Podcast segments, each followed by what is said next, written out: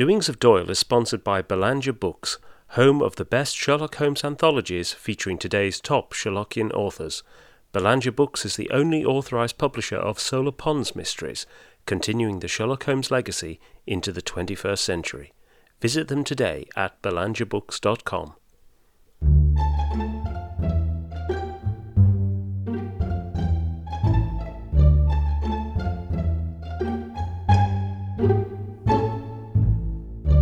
Welcome to Doings of Doyle, a podcast dedicated to the works of Sir Arthur Conan Doyle, the creator of Professor Challenger, Brigadier Gerard, and, of course, Sherlock Holmes. I'm Mark Jones. And I'm Paul Chapman, and together we'll be exploring Doyle's eclectic bibliography to understand more about the great man's life and work. We'll be discussing his fiction and non fiction, the well known and the obscure. And stopping by Baker Street along the way. You can find out more at doingsofdoyle.com or follow us at doingsofdoyle on Twitter. Hello and welcome to episode 37. Today we travel above the clouds in the company of hot headed aeronaut Joyce Armstrong in The Horror of the Heights. And here's Paul to set the scene. Following the disappearance of the celebrated pioneer aeronaut, Mr. Joyce Armstrong, an incomplete and blood-stained notebook is discovered in a field, together with a briar pipe and a badly damaged pair of binoculars. When examined, this document appears to be Joyce Armstrong's journal, chronicling his high flying experiments and his recent unsettling encounters in the reaches of the upper atmosphere, where, it transpires, a form of air jungle exists, as mysterious and dangerous as those to be found on terra firma. The Horror of the Heights was written around autumn 1913, but might well have had its origins quite some time previously. Uh, Andrew Lycett, in his biography of Conan Doyle, suggests that the story was commissioned by the Strand three years earlier. And we don't know if Conan Doyle was commissioned to write any story for the Strand or if it was this story in particular. Uh, nor do we know why it took so long to be delivered to the publishers.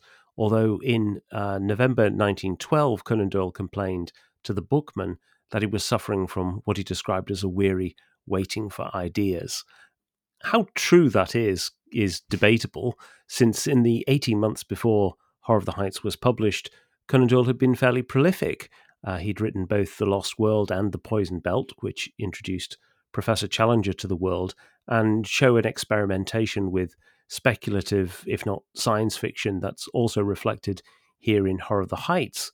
Um, and either side of Horror of the Heights first appearing in November 1913, we have the publication of How It Happened, a story which is based on a car accident that Conan Doyle was involved in, uh, Borrowed Scenes, a pastiche of the work of George Borrow, and the Sherlock Holmes story, The Dying Detective. But as for sort of immediate inspirations for the story, uh, we've got to remember that these were the very earliest days of, of flight, and Conan Doyle himself participated in both a balloon ride in 1901 and also in a hair raising biplane flight in 1911. But a, a, special inspiration for this may well be the groundbreaking flight of a French um, aeronaut, Roland Garros, on the 11th of December 1912, when he broke the altitude record at 18,500 feet, an instant which is actually directly referenced in this story. Um, but aside from Garros, any quick survey of the newspapers of 1913 will show they're awash with aeronautical endeavors, incidents, and accidents. Uh, in fact, one of them in February 1913, which took place over the skies of Kent, involved a close shave for a certain Major Gerard, and one wonders if that name and incident leapt out at Conan Doyle. So, Man Flight was an inspiration, but it may also be that Conan Doyle was musing on exploration and Antarctic exploration in particular. Um, in spring 1913, Conan Doyle was visited by Trumbull White, the American editor of Everybody's magazine, which later that year published Horror of the Heights in the US. Uh, and for the best part of a decade, Trumbull White had been lobbying Conan Doyle and his brother in law, Willie Hornung, for a series of Holmes versus Raffles stories, which Conan Doyle had politely declined several times. But that wasn't the reason why White was in Britain. He was there because he was arranging for the publication of the diaries of the late Captain Robert Scott, who had uh, frozen to death on the expedition to the Antarctic the previous year. Uh, and the highlight of that diary was to be Scott's tragic last message. And of course, here in Horror of the Heights, we also have an emphasis on a on a, a tragic last message. Horror of the Heights then first appeared in the Strand magazine in November 1913 with illustrations by W.R.S. Stott, four of them very beautiful and in full colour. Um, and in the US, it first appeared in Everybody's magazine uh, with illustrations by Henry Reuterdahl, who also illustrated um, Conan Doyle's prophetic submarine tale, Danger, for Collier's magazine. Um, and that's a story that also has some some resonances with Horror of the Heights written around this time. And there's a wonderful facsimile of the manuscript with annotations by Phil Bergem, which was released by Calabash Press in, in 2004 and is well worth tracking down. Yeah, um, as as you've mentioned there, Mark, the, the, the early 20th century really is a time when, when kind of heavier than air flight is really taking off. You know, before that had been balloons and dirigibles of various kinds. Um, and then once you've got the, the Wright brothers in 1903 flying their biplane, you, it then opens opens the world up to um, to, to this this sort of technology. And it, it, it seems to been particularly active in, in, in France, mm. um, where you, have got a, a, flight in November 1906 by a Brazilian who lived in France, uh, Santos Dumont. Uh, you, you Henri Farman piloting the Voisin biplane in 1907. Blériot, of course, with with with his his uh, Antoinette monoplane crossing the English Channel in July 1909. So all this this is is, is very inspirational stuff. Um, and it's interesting that that uh, Lord Northcliffe, uh, who who the proprietor of the Daily Mail, was watching this with a, with a, almost a jaundiced eye, uh, seeing all these French triumphs. Uh, and he really wanted to see some British development moving with this. And he, he offered uh, prize money to try and encourage British development and and he, one of his ideas was a circuit of Britain air race. Mm. Um, but but kind of before this, in in in 1910, there'd been another race uh, between a British pilot Claude Grahame-White and a French pilot Louis Paulhan, and this was from London to Manchester. And unfortunately for all Northcliffe's hopes and so on, Paulhan won. um, but in in the, the, the, following year, you saw the real first circuit race, uh, which which started on the coast of southeast England uh, mm. and was meant to, meant to, go around the entire coast and end up back in southeast England. Um, and this really attracted um, great public interest and press interest. Um, and I'm sure Conan Doyle himself will have uh, yeah. will have really spotted this. This would have um, kind of excited him. I'm quite sure, and thought, oh, this this is uh, this is rather interesting stuff going on here. And there, there were numerous competitors. Most had to drop out because various breakdowns and crashes.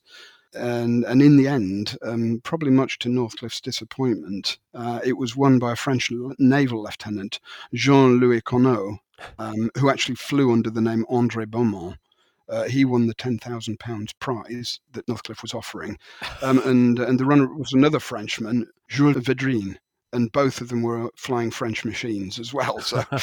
Um, unfortunately, it, it, sort of backfired in, in, that sense. But again, you've got the development of aero technology and aero industry. Mm. So it is encouraging this at the same time. And that took place about the same time as the Prince Henry Tour, which was another example of these kind of national sporting rivalries uh, with a sort of technological bent. Um, and we covered that in uh, episode four on, on the story Danger. Mm. Um, and in August 1913, the year The Horror of Heights was, was published, um, another British circuit was was attempted. This time by um, Harry Hawker, and it was a seaplane special. Um, and he, was flying a seaplane with floats, and he right. actually got from southeast England round the coast over the north of Scotland, but unfortunately crashed near Dublin so uh, never made the actual uh, the, the, actual circuit. Wow! Um, but but all of this, I'm quite sure, you know, because of the, the publicity, will have attracted um, um Conan Doyle to his attention with with this, and whether his mind was already thinking on doing a, mm. a, a an aircraft story. Mm. Um, and again, as you, you mentioned earlier, um, on the 25th of May, 1911. Conan Doyle himself had taken a flight in a biplane from Hendon. Yes. Uh, and he, he wrote of the experience in uh, Memories and Adventures. I had one aeroplane excursion in rather early days, but the experience was not entirely a pleasant one. Machines were under engined in those days and very much at the mercy of the wind. We went up at Hendon, but the machine was a heavy biplane, and though it went downwind like a swallow, It was more serious when we turned and found, looking down, that the objects below us were stationary or even inclined to drift backwards. However, we got back to the field at last, and I think the pilot was as relieved as I. What impressed me most was the terrible racket of the propeller, comparing so unfavourably with the delicious calm of the balloon journey, mm. the, the one he'd taken in, mm. in 1901. Um, so, you know, the, the, this this this sort of stuff was was very much in his mind at this particular point in time. Mm, I hadn't noticed before as well that that reference to looking downwards. There's a there's a moment in the Horror of the Heights where Joyce Armstrong is looking down at the planes buzzing mm. below. Uh, it feels very much like he's drawing on direct personal experience in that. Oh, absolutely. I'm I'm, I'm sure, and I'm, I'm, sure this this story wasn't written until after he'd he'd taken that flight because it, there's real verisimilitude mm. in in the writing, and it's also interesting that you you've got that reference there to the racket. Yes, uh, and and in in the story, Joyce Armstrong is flying a, a and these are fictional names which we'll come on to later. Mm. Um, he's flying a Paul Veroner monoplane with a 175 Robur engine, which has a full deep throated purr.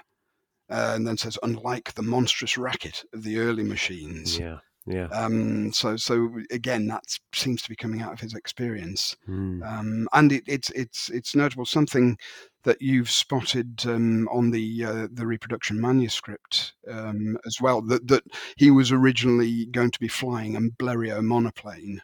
Um, and then decided to, to change it to a Paul Veroner for, for reasons that we'll we'll go into later. Yeah, yeah. I mean, there, there's another possible um, uh, aeronaut uh, influence on this who's got a connection to Conan Doyle, and that's uh, Gertrude Bacon, who was mm. a, a, pioneer aeronaut, one of the first women to fly uh, a balloon in 1898, and it was uh, Alexis Barquin on the at the wonderful Conan Doyle Encyclopedia site who made this connection. And uh, Gertrude Bacon wrote several books on the subject, including Record of an Aeronaut in 1907 and Memories of Land and Sky in 1928, which has a very peculiar direct connection to both The Strand and to Conan Doyle.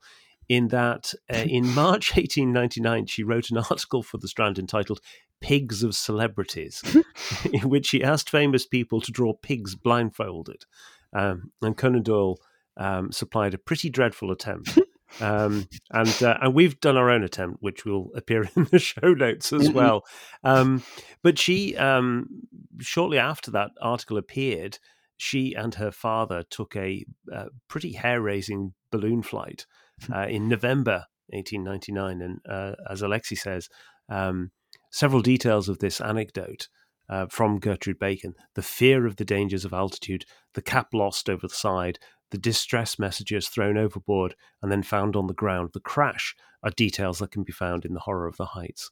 Um, so, uh, you know, another uh, another possible uh, person to have influenced Conan Doyle, or at least been in the back of his mind as he's as he's writing this story. Mm, and, and, and in relation to that as well, you, you, could compare their, their flight to, to Conan Doyle's own balloon flight, which he seems rather to have enjoyed yeah. Um, where you got his his experience again in Memories of Adventures. He, he says, "I had a balloon ascent in which we covered 25 miles and ascended 6,000 feet, which was so delightful an expedition that I've always been eager for another and a longer one." So the opposite experience to his uh, his his flight in the uh, in the biplane. Yeah. And while we're on the topic of um, real world inspirations uh, for the story, it, just want to go back to this point about um, the Antarctic explorer and to Scott because I do think that this is um, a, a, a, real clear influence on, on Conan Doyle on, on this story. I mean, um, when Trumbull White was in the UK, he uh, he was interviewed briefly uh, in the Express newspaper, and he he's, he fixated quite heavily on on Scott's last message, um, and he told the Express it struck me as the most remarkable thought that the very last passage, Captain Scott's appeal to his country on behalf of the dependents that he and his comrades left behind them, is written without erasure, interlineation, or correction of any kind. Um, Scott's last message was uh, Had we lived, I should have had a tale to tell of the hardihood, endurance, and courage of my companions, which would have stirred the heart of every Englishman. These rough notes on our dead bodies must tell the tale but surely, surely a great rich country like ours will see that those who are dependent on us are properly provided for. And um, Conan Doyle is, I think, has got the memory of Scott in this, not least because Joyce Armstrong is a man who knows that death is round the corner. There is a sentence at the end. Um, it is worth remarking that after his own complete disappearance, it was found that his private affairs were arranged with a precision which may show that he had a strong premonition of disaster. Um, and that sort of put me in mind of another Conan Doyle character, um, Flight Commander Stangate in The Lift from 1922, who is a a, a pilot who has uh, uh, can sense misfortune and death round the corner. But Joyce Armstrong has other things that connect him to other explorers in Conan Doyle fiction. Uh, there's, um, in particular, uh, an emphasis here on the the burden of scientific proof. Joyce Armstrong mirroring the sort of things that you would expect Professor Challenger to be saying in The Lost World. Um, in the penultimate section of the uh, uh, of the what is called the Joyce Armstrong fragment, um, the surviving record, Joyce Armstrong says, "And now it's my plan to go once again before I give my results to the world. My reason for this is that I must surely have something to show by way of proof before I lay such a tale before my fellow men. It is true that others will soon follow and will confirm what I have said, and yet I should wish to carry conviction from the first. and and and also you know Conan Doyle did actually meet Scott and uh, thought that this was a, the sort of man who would either reach the pole or die trying. Um, and his comment to the newspapers was, "I little thought then that he would do both." Yeah, I, th- I think this this um, this, this Scott connection is is is is really fascinating, mm. um, and, and particularly you know as you, you said that Conan Doyle met him. Mm. Um, and you, you've got in the story Joyce Armstrong is is presented as as a a very admirable character in, in that sense of pioneering and being this this this all rounder, uh, mm. as, as, you said, and, and you know, someone to be looked up to. But he's also a pretty dislikable character, yeah, because he's so driven. Um, and you get this from not directly from other characters, but from what other characters are saying about him. Yes, that he's he's difficult to work with. He's he's he's a bit of a bit of a kind of tetchy, mm. um, difficult character, um, and and very egocentric and very very pushing, which of course these sort of characters have to be. And and, and you, you, in reality, people who talked about Captain Scott, mm. he wasn't the easiest man to work with. Uh, he he wasn't you know what you could describe as a lovable character. Mm but he, he got on and tried to get the job done. And and Joyce Armstrong is very very much in, in that sort of mold. Yes, the, the kind of the, the, the difficult man, but a hero. Yeah, and that's another that's a another trait that you see in Challenger, I suppose, as well. Mm, mm, yeah, he, he he has his ideas, but those who see he's heading in the right direction will put up with that. Yes, because they see the, the brilliance or whatever it is that's underlying all that. Mm. And there's there's also this this other element in the in the whole uh, Scott saga, which which kind of links in with what I was discussing earlier with, with, with early aviation, where where early aviation you have this this almost Anglo-French rivalry going on, mm. um, and then in the drive for the South Pole, it, it's, it's it's this Anglo-Norwegian rivalry yeah. uh, with, with, with, with Amundsen and Scott. Um, and that's one of Scott's other driving forces, personal driving forces. I'm sure that you know, it must be the Union Jack gets there first. Yeah. Um, and and this in this this kind of tense world that we're talking about at that time, where, where where the whole of Europe is an armed camp, and these international rivalries are just waiting to blow up in 1914. Mm it's another another strong driving factor. Mm. Yes, so Joyce Armstrong feels like a very real character, could well be drawing on on this influence, and and Conan Doyle does a very good job in this story of creating verisimilitude, isn't it? I mean, he, he, you really do get the sense that this is a a, a real account. Um, you have obviously real people thrown into the mix, real mm. places thrown into the mix, um, and you get these sort of apparently real accounts of uh, these unrelated incidents. This this incident of Myrtle and Hay Connor, and um, but you also get this kind of almost quite sterile, nerdish technical detail of Joyce Armstrong's flight and the responses to the weather conditions and the changes in the note of the engine and of these things, it, it all adds. Again, he's drawing on his experience, but it all adds to the Mm. sort of reality of this. Uh, but actually, uh, you know, this isn't a, a present day setting. I mean, Phil Bergem does a, a great job in the in the annotated manuscript of pointing out that this story is set in the very near future, uh, in the same way as was the case with um, Danger, the story we Mm. featured in in episode four, which was submarine technology just around the corner, but also similarly. Uh, H.G. Wells, the Land Ironclads, which did the same for sort of armored tanks. Um, but you know, there's lots of minor details in the story that suggest that this is the the near future setting. So Mm. um, at one point, we're told aeroplaning has been with us now for more than 20 years. Well, it was only 10 years at the time. Um, there's a reference to the engine being about 300 horsepower, which was, you know, wouldn't happen for another four or five years. Um, but probably the, the, the most significant one is uh, some of us can remember how in our youth, Garros made a worldwide reputation by attaining 19,000 feet. Well, that was the the, the um, uh, the achievement of December 1912, less than a year Mm. um, before the uh, the story was written. So you know, you you you get these things that are, are feels that this is just set just round the corner, and of course, in that Conan Doyle is making predictions as he did with Danger about what was going to happen, and some of the things he does quite well. You know, he he's able to predict that uh, people are going to need oxygen when reaching great altitudes. I mean, he he wasn't exactly guessing so much there because we knew back in the uh, 1860s that this was a um, that this was a requirement. Um, there's actually a reference in the story to the Glaisher Coxwell balloon flight from September 1862, um, where um, Coxwell, who was the foremost British balloonist of the day, and Glaisher, who was a scientist who was going to do upper atmosphere experiments, um, got into trouble when they ascended to about 30,000 feet. And Glaisher lost consciousness, and Coxwell became numb in the hands. And then to make the ascent, they had to try and release the vent.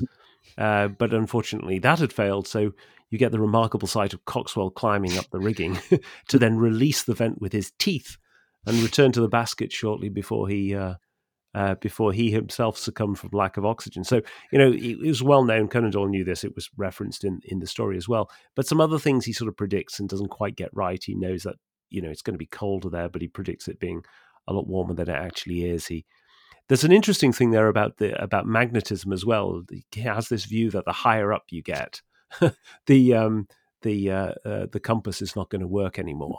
Um, although you know, interestingly, you know, we now believe that some creatures um, navigate on sort of inbuilt magnetic receptors, um, which uh, which might suggest some of the how some of the creatures that uh, Joyce Armstrong encounters uh, navigate around uh, around the world. But also, you know, finally, you have these things like the uh, meteorites um, appearing uh, uh, and bombarding poor Joyce Armstrong. He's he's making the first of his two trips in this story, and fortunately for air flyers everywhere. um, we don't get regularly bombarded by meteorites in the upper atmosphere, but yeah, but it, but it, it's uh, it, it's it's just great because it, it does feel like a real account, um, which is obviously setting up the, the, the second half of the story. Yeah, and it, it's it's this this whole idea, this this this almost clever double play with the reader here, of yes, this is fiction, but I'm going to make it realistic. And obviously, as you've pointed out, this is around the same time as he's he's working on, or, or he's he's just published The Lost World, Mm. which is is pulling the same trick. Exactly. Yeah. um, which which is where you've got the character in it saying he must bring proofs back, and then you've got the writer of the story saying I must make this as realistic as possible, Mm. or as, as much as I know, and uh, as as kind of the science, even if it ain't all right, it's it's got to sound yeah. right, and it it's does. got to convince. So uh, I, I I think. Given the knowledge of the time, Conan Doyle just about pulls that off with this Yeah. story. Yeah, he does. He does. Mm. And in addition to this near future setting, you know, you've got other elements of this story that are science fictional and clearly drawing on on science fiction traditions. Yeah, and I, uh, along these lines, we we we come back to uh, an old friend of the podcast, Jules Verne, who has has shown up in another uh, a number of previous episodes because he was so influential mm, hugely. uh, on Conan Doyle, who who you know first read him as a schoolboy at Stonyhurst and, Mm. and read him in French and and and loved his stories. So again, you've got elements of of, of his work. Uh, beginning to come in. What, what's interesting, actually, you've got Verne was obviously fascinated by flight, Mm. um, and his earlier stuff is, I think it was his first book was uh, Five Weeks in a Balloon Yes. um, Yeah. in 1863, um, which which is almost 30 years before Verne himself actually took a balloon flight. Yes. Um, so he's really uh, using his imagination. And uh, 1875, The Mysterious Island Mm. uh, has, a, has a, a group landing on, a, on uh, as the title suggests, a strange island um, that they've got there in a balloon.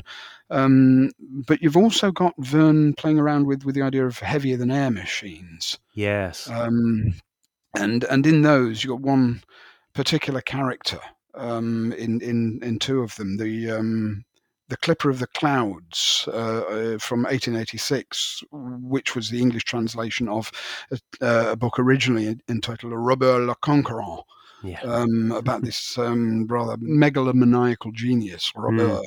Um, this kind of almost crazy inventor type, you know, who Yes. become so so popular in fiction, the, the as, as a character type. Mm. Um, but he um, reappears uh, in another novel, uh, Master of the World, in 1904, Mm. where he, he like Nemo, he, he becomes a threat to the world because he has this this machine that can can uh, it's it's amphibious, but it can also fly Mm. uh, and go at huge speeds, and, and governments can't catch up with him. So he, he's he's this this sort of character who would you know, did develop uh, like the Moriarty character into supervillains, and this kind of um, take taking the, these criminal characters and just taking them that one step further. Um, but you know that these have definitely influenced Doyle with with Horror of the Heights um, from the names. Um, as I mentioned earlier, uh, Joyce Armstrong is flying a Paul Veroner monoplane. And if you look at that surname, you've actually got the name Verne hiding in plain view. yes, indeed. Um, and the plane is powered by a 175 Robur engine. Mm. So the, the, the, the, the, Verne references are, are, are quite clear. Um, But but where Doyle is advancing from, from Verne is that, that Verne is really using his imagination to, Yeah. to create these these kind of almost crazy steam driven type machines, um, whereas Doyle is is extrapolating upon existing technologies. Yes, yeah, he even has that line in there, doesn't he? The the engine is a ten cylinder rotary Robur Mm. working up to 175. It has all the modern improvements enclosed fuselage, high curved landing skids, brakes, gyroscopic steadiers, and three speeds, worked by an alteration of the angle of the planes upon the Venetian blind principle. Actually, um, listening to Robur, the con- your description of Robur, the Conqueror, as well, puts me in mind of certain um, supranational billionaires and their um, Mm. pet, pet aviation projects, which Uh, yes, uh, it- it- fiction becoming fact far too quickly. indeed so. Uh, and the other uh, great uh, kind of science fiction pioneer, speculative writer who's, who's always lumped in with with Verne is is of course uh, H.G. Wells, Mm. um, and he he also was was unsurprisingly interested in in the idea of, of manned flight, and uh, he he did um, a story called The Argonauts of the Air, uh, Mm. published in 1895, which is about a, a again one of these billionaire Yes. Who has, has more money than sense in the end and, and builds this this this massive aircraft uh, with, together with, with with with an engineer um, and in the, um, the the the maiden flight Mm. thing, things go rather Yes. hor- horribly and spectacularly uh, catastrophically wrong but uh, that that's the yeah again that, that that darker side of Wells Yeah. coming out very clearly in in that. Um, I, I mean, his his other really um, really notable um, air warfare type story. Uh, is is the War in the Air, um, published in 1908, which Mm. is, is is a novel which prophesies um, the, the the Zeppelin terrors of the, the First World War. Yeah. um, and and and the use um, that, that can be made of aircraft um, by by the military. Um, so, so he, he sees this coming, and and the, the reality happens in a way in the First World War, but on a on a minor scale compared to the the the, the, the carpet bombing. Which would Mm, eventually mm. come in the 1930s and 1940s in the Spanish Mm. Civil War and the Second World War. Mm. Um, but but Wells is very clearly sees you know the use that's going to be made Yeah. Yeah. of, of, of these these vehicles. Yeah, and Conan Doyle himself had experimented a bit with with um, fiction around the, the the idea of flight before um, Horror of the Heights as well. Mm. He himself had created um, a story which very much owes itself to uh, to Verne's Robur, which is um, the Great Brown Pericord motor, which um, first appeared in March 1892. The story was actually completed a lot earlier. It was written in, in completed in January 1889, but it's one of those uh, paper boomerangs that uh, Conan Doyle talks about. That flew around the various um, publishers until it found a home.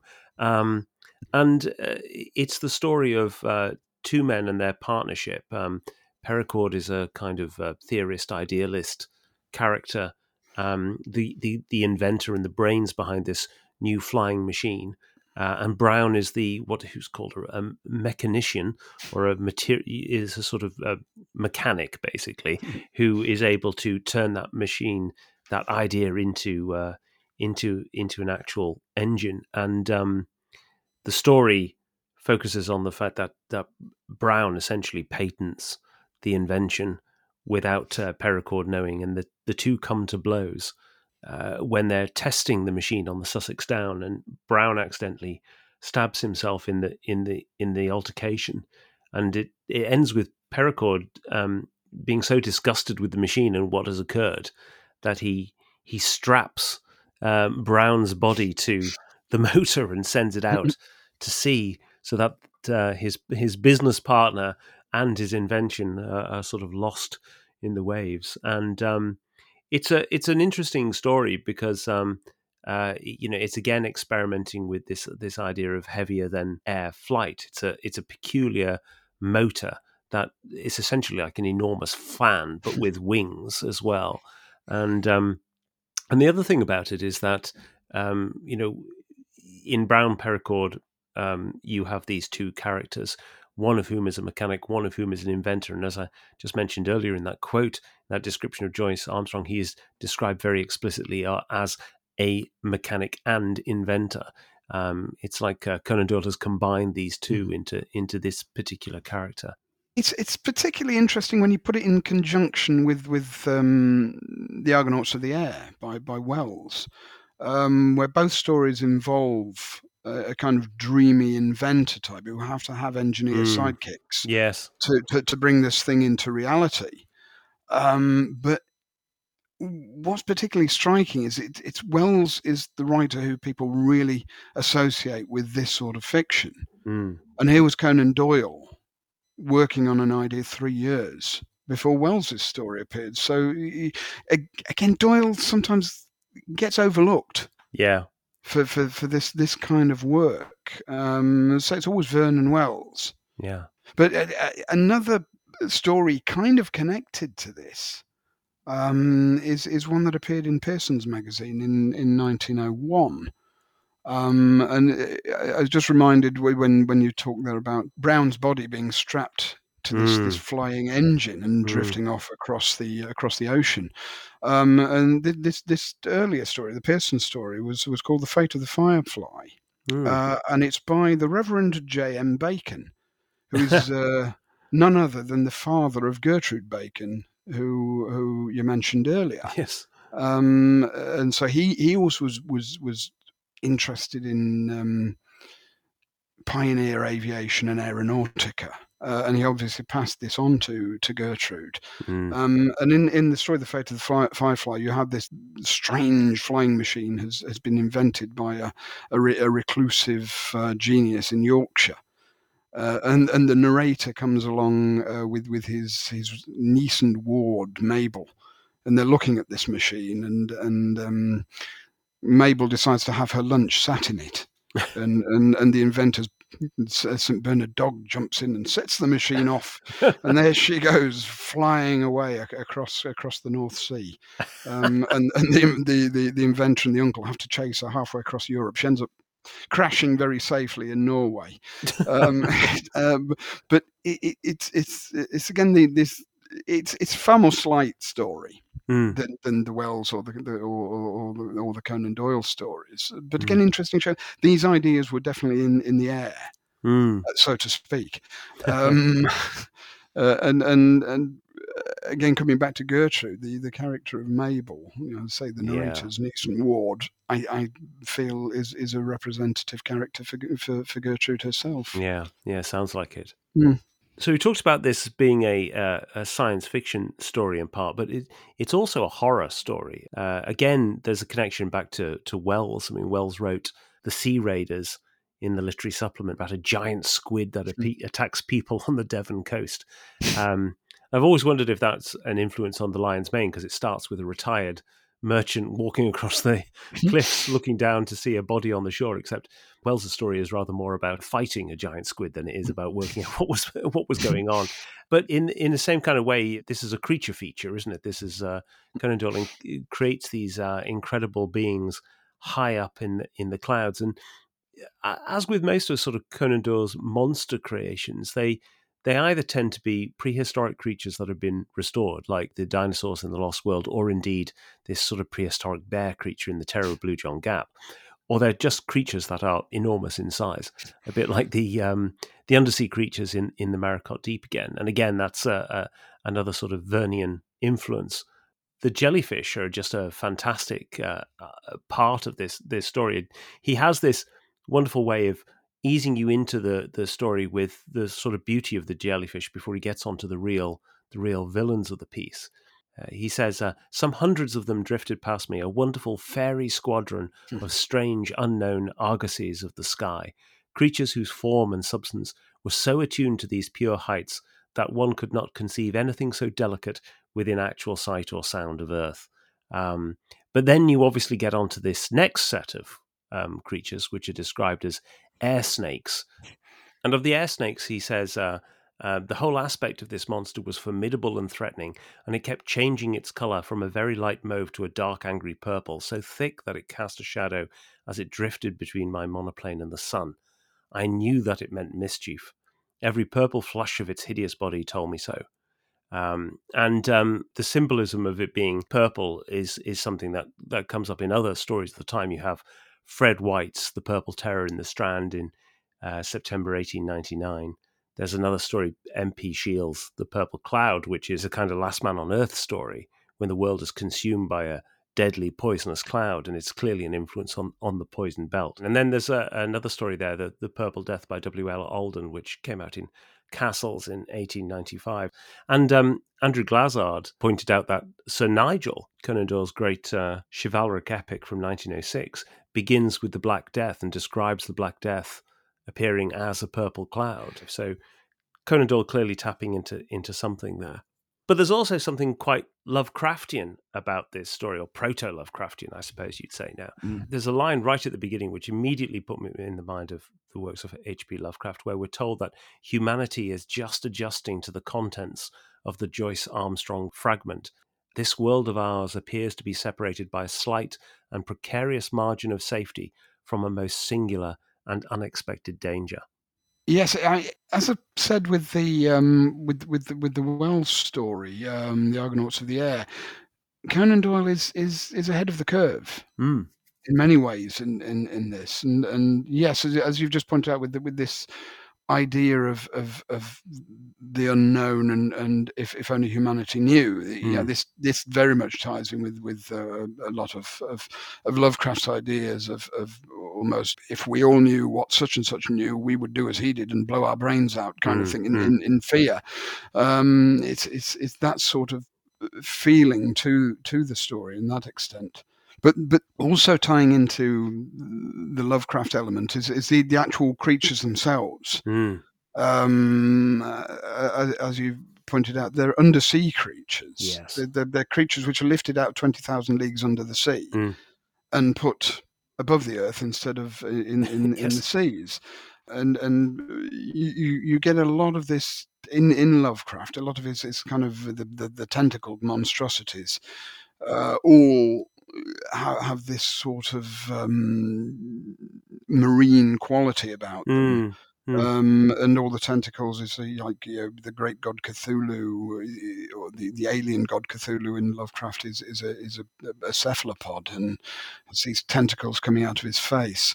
Uh, so there's there's very much that that that element, and then the, this idea of of these the creatures moving through rarefied atmosphere mm, also fits in. So you know, in, in Lovecraft's 1930 story, The Whisperer in Darkness, you, you've got the Mi-Go or the, the fungi from Yuggoth mm, who are able to move through through um, through space and through ether mm, by Hmm. means of, of membranous wings, and they, they they can survive this sort of world. Um, it's it's very much that sort of sort of feeling going on.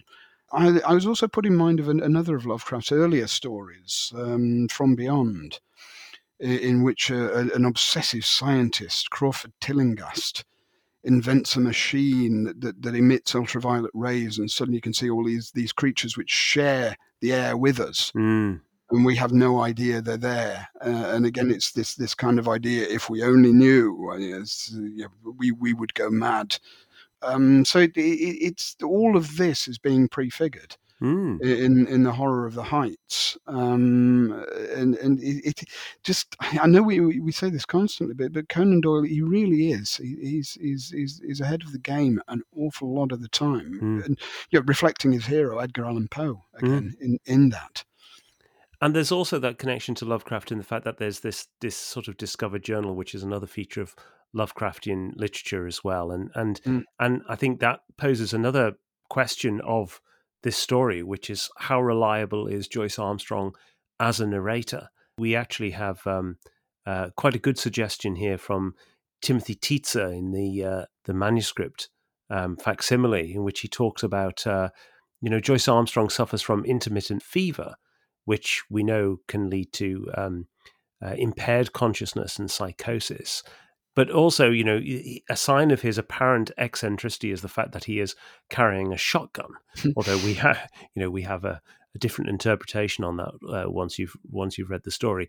Um, but also, this sort of slightly um, distasteful, also um, inappropriate humor that um, uh, that Joyce Armstrong presents the the famous bit where he's asking people with an enigmatic smile, and where pray is Myrtle's head. Um, but there's also that idea that um, you know this could be uh, sort of um, uh, oxygen deprivation. I mean, when he goes above the clouds, the whole language becomes less realistic. It becomes much more um, about uh, traveling through the ethereal, and uh, there's almost a suggestion that he's hallucinating. And then the final note poses a question about uh, about his sanity. Uh, it says the picture of that monoplane skimming down the sky with the nameless terrors flying as swiftly beneath it and cutting it off always from the earth while they gradually closed in upon their victim is one which a man who valued his sanity would prefer not to dwell. Um, you know, I'm not suggesting that Joyce Armstrong is uh, maybe suffers the same fate as William Shatner in the Twilight Zone, although he only got to half the height of uh, Joyce Armstrong. But um, but no, there's a you know I, I just wonder if there's something something else Lovecraftian there in this idea of the narrators who are either you know unreliable or indeed um, descend into madness at the end. Oh, there's definitely that sort of quality in, in, in Lovecraft stories. They're, they're, so many of his narrators are, are, are, are neurotic Mm, um, and, and at odds with the world. You know, the outsiders, they don't fit in. And again, that adds to their unreliability mm, seen from within society. And are the, these, these are odd characters. Um, can you believe a word they say?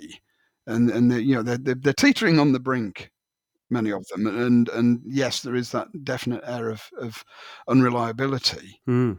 um, and there's also another thing they have in common with Joyce Armstrong is is he knows these creatures are up there Yeah. but he goes up again Yes, he does. Yeah. and and Lovecraft's narrators you you often reading Lovecraft you get don't go there yes. and, and, and it, They still do. It's very much that kind of. You're often cringing, thinking, oh, they, well, you know, they know what they're walking into.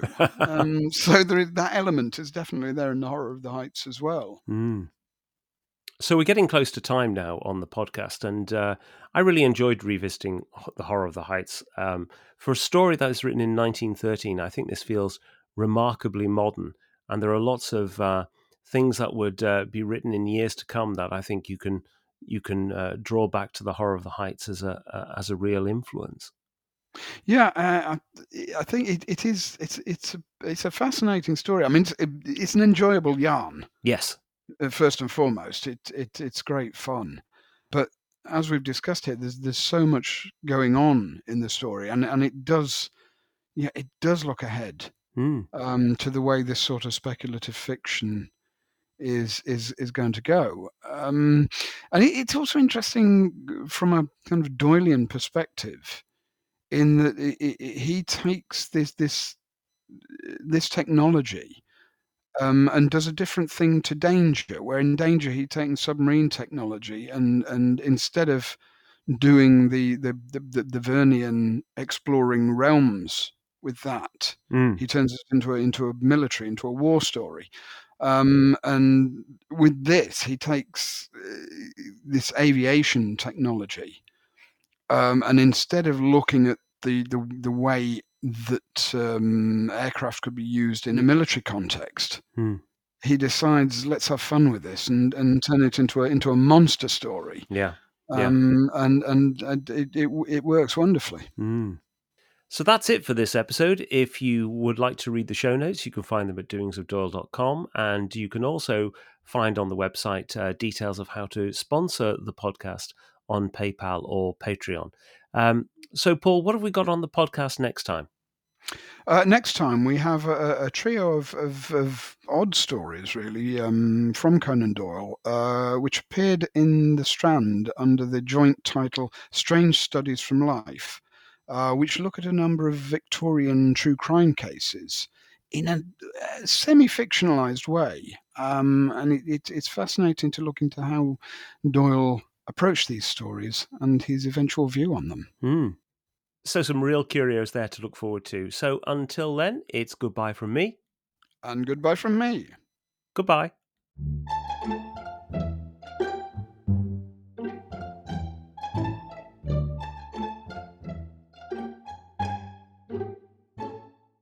Now you could go into the whole Freudian interpretation of giant air snakes um, and jellyfish. Um, We'd rather not. Julia, don't look at me like that. Bob. I am not imagining it. I'm not imagining it. He's out there. Don't look.